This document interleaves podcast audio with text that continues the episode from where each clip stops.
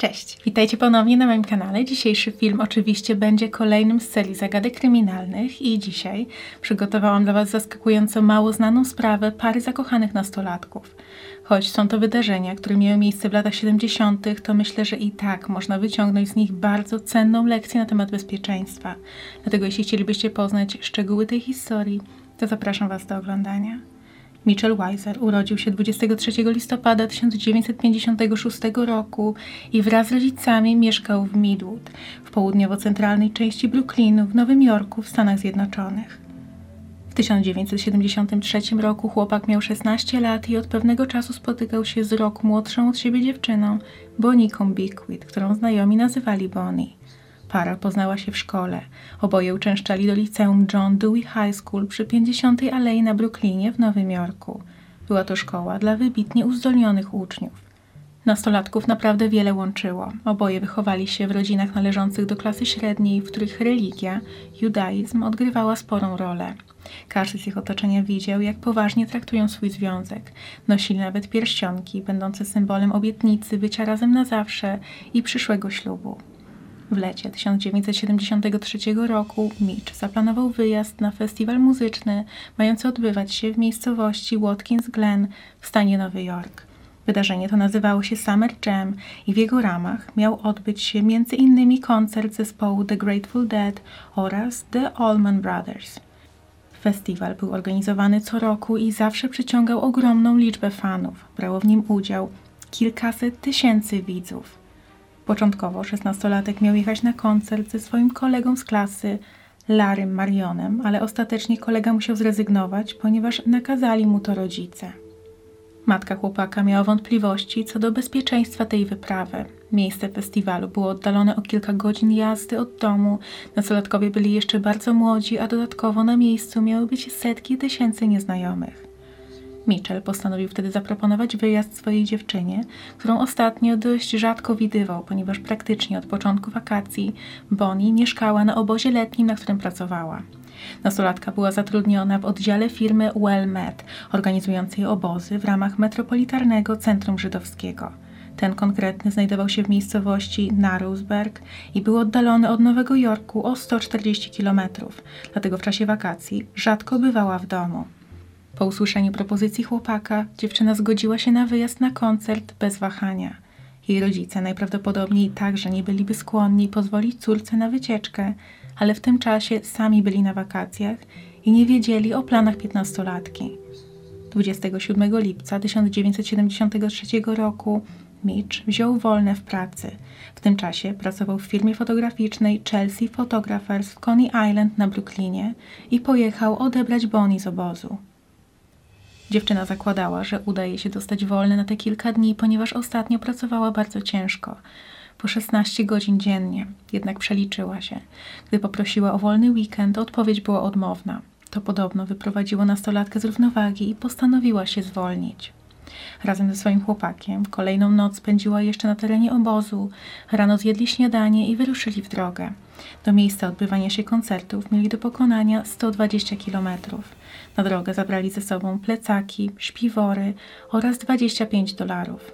Mieli także karton z napisem Watkins Glen, ponieważ planowali podróżować autostopem. Wiadomo, że część drogi pokonali dzięki uprzejmości pewnego kierowcy ciężarówki, ale niestety moment, w którym opuścili jego pojazd, miał być ostatnim, kiedy byli widziani. Para została wysadzona przy drodze stanowej numer 97. Nie wiadomo, w którą stronę zaczęli się kierować oraz czy udało im się znaleźć kolejny transport. Nie jest także pewne, czy kiedykolwiek dotarli na festiwal Summer Jam. Kilka dni później, gdy wydarzenie się skończyło, rodziny nastolatków spodziewali się ich powrotu, ale ten nie nastąpił. Mitchell ostatni raz kontaktował się z bliskimi w nocy z 27 na 28 lipca, kiedy zadzwonił do swojej siostry około północy, żeby poinformować ją, że dotarł na obóz. Powiedział wtedy, że na podróż taksówką z dworca wydał praktycznie wszystkie pieniądze, które ze sobą wziął i siostra poprosiła go, żeby jednak nie jechał na festiwal, jeśli nie ma wystarczająco środków na transport i jedzenie. Jednak brat był uparty. W trakcie śledztwa wyszło na jaw, że Shirley, matka Mitcha oraz jego siostra Susan już znacznie wcześniej były całkowicie przeciwne całej tej podróży. Jednak w odróżnieniu od swojego kolegi Larego, szesnastolatek był znacznie bardziej uparty. Shirley, wiedząc, że nie będzie w stanie zatrzymać syna w domu, nawet siłą, chciała dać mu pieniądze, żeby nie musiał jeździć autostopem, ale chłopak odmówił i wyszedł. We wtorek, 31 lipca, rodzice Bonnie, Ray i Ted Bickwitowie wrócili z podróży i początkowo nie zdziwiła ich nieobecność córki. Byli pewni, że piętnastolatka przez cały czas mieszka na obozie, na którym pracowała. Dopiero gdy otrzymali telefon od rodziców chłopaka córki z pytaniem, czy dziewczyna pojawiła się w domu, zaczęli się niepokoić. Odwiedzili jej miejsce pracy i tam od przełożonych dowiedzieli się, że nie tylko dziewczyny nie ma tam już od trzech dni, ale także, że rzuciła pracę oraz, że nie pojawiła się, żeby odebrać swoją ostatnią wypłatę, co wydało się bardzo nietypowe. Wtedy rodzice podjęli decyzję o zgłoszeniu zaginięcia córki na policję. Niestety, od początku funkcjonariusze nie traktowali tej sprawy z należytą powagą. Para zakochanych nastolatków zniknęła po tym, jak pojechali na kilkudniowy festiwal. Zakładano, że mogli albo postanowić zostać tam na dłużej, albo razem uciec. I w miarę rozwoju śledztwa na jaw zaczęły wychodzić pewne zachowania i sytuacje mające miejsce w miesiące poprzedzające to zniknięcie, które wydawały się potwierdzać teorię o wspólnej ucieczce. Tydzień przed zniknięciem Bonnie wróciła na przykład do domu po pieniądze 80 dolarów, które zdaniem rodziców odkładała na zakup roweru. Nie była to planowana wcześniej wizyta. Rodzice cały czas byli na wakacjach, ale nastolatkę widzieli sąsiedzi. Tak jak wspomniałam wcześniej, Bonita rzuciła pracę i nie była to przemyślana i zaplanowana decyzja. Zwolniła się w dniu swojego zaginięcia, gdy pracodawcy nie pozwolili jej wziąć wolnego na czas festiwalu. Dziewczyna nie była z natury spontaniczna i bardzo rzadko podejmowała decyzje pod wpływem impulsu, dlatego zdaniem jej bliskich to także wydało się podejrzane. Mitch także w ostatnim czasie miał pewne zmartwienie. Wiedział, że ze względu na sytuację materialną swojej rodziny nie będzie mógł pójść na wymarzoną uczelnię w innym stanie i będzie musiał uczęszczać na Brooklyn College. Ta sytuacja stała się źródłem kłótni w domu i zdaniem jego kolegów od pewnego czasu Mitch był znacznie bardziej przybity i przygnębiony niż zwykle. Te sytuacje jednak nie wskazywały jednoznacznie na to, że para nastolatków chciałaby uciec i rozpocząć gdzieś nowe życie. Koleżanka Bonnie, z którą dziewczyna korespondowała przez większość wakacji, powiedziała, że nie zauważyła absolutnie nic w tym, co pisała do niej przyjaciółka.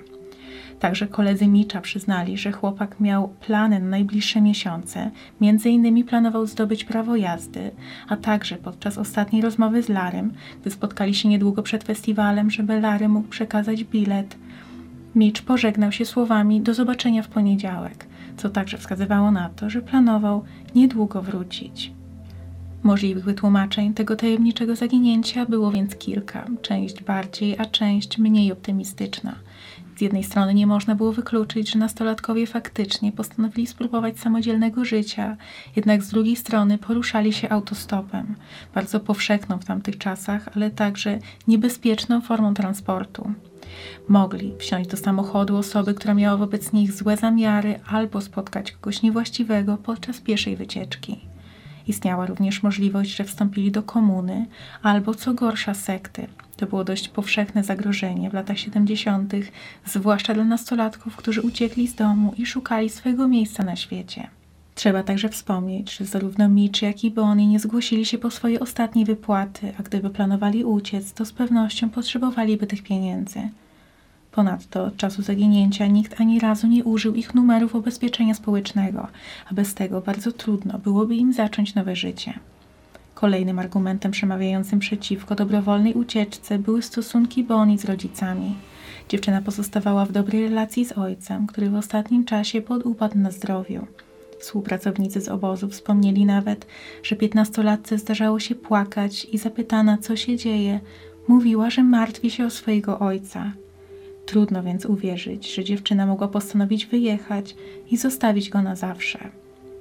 Pierwsza obiecująca poszlaka w tej sprawie pojawiła się kilka dni po zaginięciu nastolatków. Rodzice Bonnie otrzymali wtedy list od swojej córki, który, jak się później okazało, napisała trzy dni przed swoim zniknięciem. Dziewczyna nie napisała wprost, że planowała ucieczkę, chociaż wspomniała o niezależności i przyszłych planach podróży. Listu nie można było traktować jako bezpośrednie i jednoznaczne wyjaśnienie tego zaginięcia, jednak zarówno rodzice Bonity, jak i Michela uznali, że ich dzieci mogły postanowić spędzić resztę wakacji wspólnie i wrócą, gdy rozpocznie się rok szkolny. Postanowili więc do tego czasu jeszcze nie martwić się, tylko cierpliwie czekać, aż ich dzieci nawiążą z nimi kontakt. Kolejne miesiące jednak mijały, nadszedł czas rozpoczęcia szkoły, a pary nadal nie było. Niestety, policja cały czas odmawiała podjęcia jakichkolwiek działań, trzymając się swojej wersji o ucieczce i cały ciężar poszukiwań spadł na bliskich i znajomych zaginionych. Rozwieszali plakaty i rozpowszechniali informacje w lokalnych gazetach. Mitchell miał 1,70 m wzrostu, ważył około 65 kg.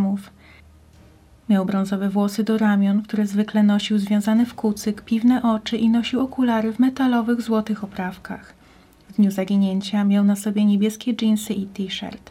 Jego znakami szczególnymi była blizna na dolnej wardze oraz przybarwione górne przednie zęby. Bonnie miała brązowe włosy i oczy i była drobna. Mierzyła 1,50 m wzrostu i ważyła około 40 kg. Podobnie jak Mitch, w dniu zaginięcia miała na sobie dżinsy i t-shirt. Rodziny wynajęły także prywatnego detektywa, a nawet zgłosili się do kilku jasnowidzów z nadzieją na odpowiedzi na te najbardziej nurtujące pytania. Każdy z nich jednak podawał inną, sprzeczną odpowiedź. Jeden wspomniał, że para znajduje się w Kalifornii i nawet na jakiś czas tam przeniesiono poszukiwania. Rozpowszechniano zdjęcia i informacje o zaginionych, ale nie przyniosło to żadnych rezultatów. Jesienią 1973 roku, kilka miesięcy po zaginięciu córki, matka Bonnie otrzymała list z rezerwatu w Dakocie Południowej z prośbą o darowiznę. Początkowo bardzo ją to podekscytowało, ponieważ jak później powiedziała mediom, jej córka i Mitch interesowali się historią rdzennych mieszkańców Ameryki i Ray sądziła, że córka mogła wysłać ten list i chcieć tym zasygnalizować, że wszystko z nią w porządku i żyje wśród Indian. Rodziny odpowiedziały na list i skontaktowały się z wieloma innymi rezerwatami oraz szkołami misyjnymi, ale niestety starania nie przyniosły upragnionych rezultatów. Rok po zaginięciu pojawiła się nowa teoria na temat losu nastolatków i niestety nie przyniosła rodzinom pocieszenia. Pojawiło się podejrzenie, że para mogła spotkać na swojej drodze mężczyznę odpowiedzialnego za kilka ataków w okolicy parku Adirondacks na południu stanu Nowy Jork – Policji udało się go zidentyfikować. Nazywał się Richard Garrow. W lipcu 1973 mężczyzna zabił cztery osoby. Trzem innym niedoszłym ofiarom udało się uciec i poinformowały policję o grasującym w okolicy napastniku. Po trwającej dwa tygodnie obławie mężczyzna został zatrzymany. Co ciekawe, jego proces karny ustanowił nowy precedens w etyce prawniczej po tym, jak obrońcy Garoła odmówili ujawnienia miejsca ukrycia dwóch ofiar, powołując się na przywilej adwokacki. Zarówno czas, jak i miejsce, w którym mieli znajdować się Mitch i Bonnie, pokrywało się z działaniami Richarda – Ponadto 14 lipca 1973 roku ofiarą Garoła padł Daniel Porter oraz jego dziewczyna Susan Petz. Do ataku doszło w Weavertown w stanie Nowy Jork. Oznaczało to, że mężczyzna obierał sobie za cel także młode pary. Do tego incydentu doszło zaledwie dwa tygodnie przed zaginięciem nastolatków z Nowego Jorku, dlatego teoria wydawała się bardzo wiarygodna. Mężczyzna sam zaprzeczył, jakoby miał z tym cokolwiek wspólnego i sprawa ponownie znalazła się w punkcie wyjścia. W latach 1973-78 w tym samym regionie doszło do jeszcze 14 innych zaginięć młodych osób. Nie wiadomo, czy te sprawy są w jakikolwiek sposób powiązane, czy może w tej okolicy grasował inny, seryjny sprawca. Rodziny Bonity i Michela nigdy nie straciły nadziei na to, że ich dzieci są całe i zdrowe i będą mogły wrócić do domu. Bikwitowie nigdy się nie przeprowadzili z nadzieją, że Bonita pojawi się kiedyś na ich progu, a rodzina Michela przeprowadziła się do Arizony z powodów rodzinnych, ale od 1973 roku płacili za pozostanie w spisie telefonów na Brooklynie, gdyby jednak syn chciał się z nimi skontaktować. Warto też w tym miejscu wspomnieć, że lata po zaginięciu syna ojciec Michela otrzymał telefon od osoby, która przedstawiła się jako Bonnie. Połączenie niestety zostało szybko przerwane i dzwoniący nigdy więcej się już nie odezwał. Sprawa zniknięcia nastolatków była swego czasu głośna, dlatego można podejrzewać, że telefon wykonał jakiś żartownić, choć z drugiej strony nie można także w stu procentach wykluczyć, że była to prawdziwa próba nawiązania kontaktu. Ostatnie wieści w tej sprawie pochodzą z 2000 roku. Na policję zgłosił się wtedy świadek Alan Smith, który twierdził, że wreszcie po 27 latach postanowił wyjawić to, co wie. Powiedział, że w 1973 roku, gdy miał 24 lata, uczestniczył w festiwalu muzycznym, na którym pojawili się także Bonnie i Mitch. Alan twierdził, że gdy wydarzenie się zakończyło, zaczął łapać autostopa i udało mu się zatrzymać pomarańczowego Volkswagena z tablicami rejestracyjnymi z Pensylwanii. W środku znajdowało się już dwóch innych podróżników, którzy opuszczali ten sam festiwal. Była to para nastolatków i choć Alan nie poznał ich imion, to później rozpoznał ich na zdjęciach w gazetach jako Bonite i Michela. Dodatkowo nastolatkowie rozmawiali o obozie letnim, na którym pracowała dziewczyna. Podczas podróży w pewnym momencie kierowca postanowił zatrzymać się przy rzece i cała czwórka chciała się wykąpać. Niestety, w pewnym momencie Bonita zaczęła się topić i wołać o pomoc. Mitchell rzucił się jej na ratunek, ale niestety oboje zostali porwani przez rzekę. Następnie Alan razem z kierowcą pojechali na najbliższą stację benzynową, żeby zadzwonić i zgłosić incydent na policję. W rejestrach nie udało się jednak znaleźć żadnego podobnego zgłoszenia i rozmowy. Do dziś nie wiadomo, czy wersja Alana jest prawdziwa. Mimo publicznych apelów nie zgłosił się jedyny drugi świadek, czyli kierowca. Ta teoria wyjaśniałaby tak nagłe zniknięcie pary. Niestety, po upływie tych prawie 30 lat Alan nie był w stanie wskazać, o którą rzekę dokładnie chodziło i nie można było przeprowadzić poszukiwań. Od siebie dodam, że wydaje mi się, że gdybym ja była świadkiem tak traumatycznego zdarzenia, to raczej nie zapomniałabym tej lokalizacji. Co jakiś czas bym to przeżywała na nowo i rozpamiętywała. Jednak ludzie są różni i może faktycznie w jego przypadku ta pamięć zawiodła. Z tego, co jednak zauważyłam w internecie, Alan jest uważany za podejrzanego, ponieważ odmówił poddania się badaniu wariografem. Warto także wspomnieć, że działania policji w związku z tą sprawą były wyjątkowo nieodpowiedzialne. Na początkowych etapach śledztwa funkcjonariusze byli bardzo opieszali. Nie podjęli żadnych szybkich i skutecznych kroków przez pierwsze miesiące po zgłoszeniu zaginięcia. Policja nie przeprowadziła także przesłuchań znajomych zaginionej pary ani osób pracujących z Boni na obozie.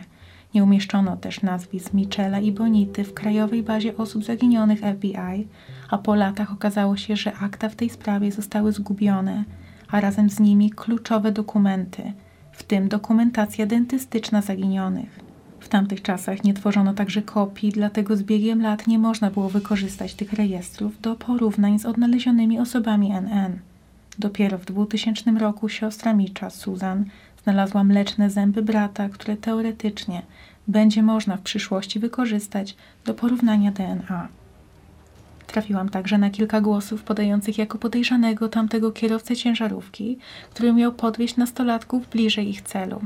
Z tego co jednak wiadomo, policja nigdy nie traktowała go jako podejrzanego, co jest dość zastanawiające, ponieważ był on ostatnią znaną osobą, która widziała zaginioną parę. Wydaje się jednak, że uniknął podejrzeń, ponieważ sam zgłosił się na policję, chętny do złożenia zeznań. Z drugiej strony jednak trzeba pamiętać, że znane jest wiele przypadków, w których sprawcy chcieli być jak najbliżej śledztwa i nawet osobiście pomagali w poszukiwaniach. W tym przypadku jednak tożsamość tego kierowcy nigdy nie została podana publicznie i ta wersja pozostaje tylko jedną z teorii opartych na domysłach. Śledztwo zostało wznowione w 2000 roku po wyjściu na jaw nowych zeznań świadka i do sprawy przydzielono inny zespół. Jednak przez ostatnie 21 lat nie pojawiły się żadne nowe poszlaki. Teraz, od czasu zaginięcia nastolatków, minęło już 48 lat. Mitchell, jeśli żyje, ma 64 lata, a Bonita 63. I to jest już wszystko, co udało mi się znaleźć na temat tej sprawy. Jeśli słyszeliście o niej coś jeszcze lub macie jakieś przemyślenia, to podzielcie się nimi proszę w komentarzach. A jeśli macie propozycje, o jakich innych sprawach mogłabym powiedzieć w kolejnych odcinkach z tej serii zagadek lub mojej serii o sektach, to także dajcie mi znać w komentarzach. Zachęcam Was również do obserwowania mojego nowego Instagrama, którego założyłam po tym, jak moje poprzednie konto zostało zablokowane. A jeśli chcielibyście wesprzeć mój kanał i moją działalność, to w opisie znajdziecie także link do mojego konta na Patronite. A teraz bardzo dziękuję Wam za oglądanie i do zobaczenia w kolejnym odcinku. Cześć!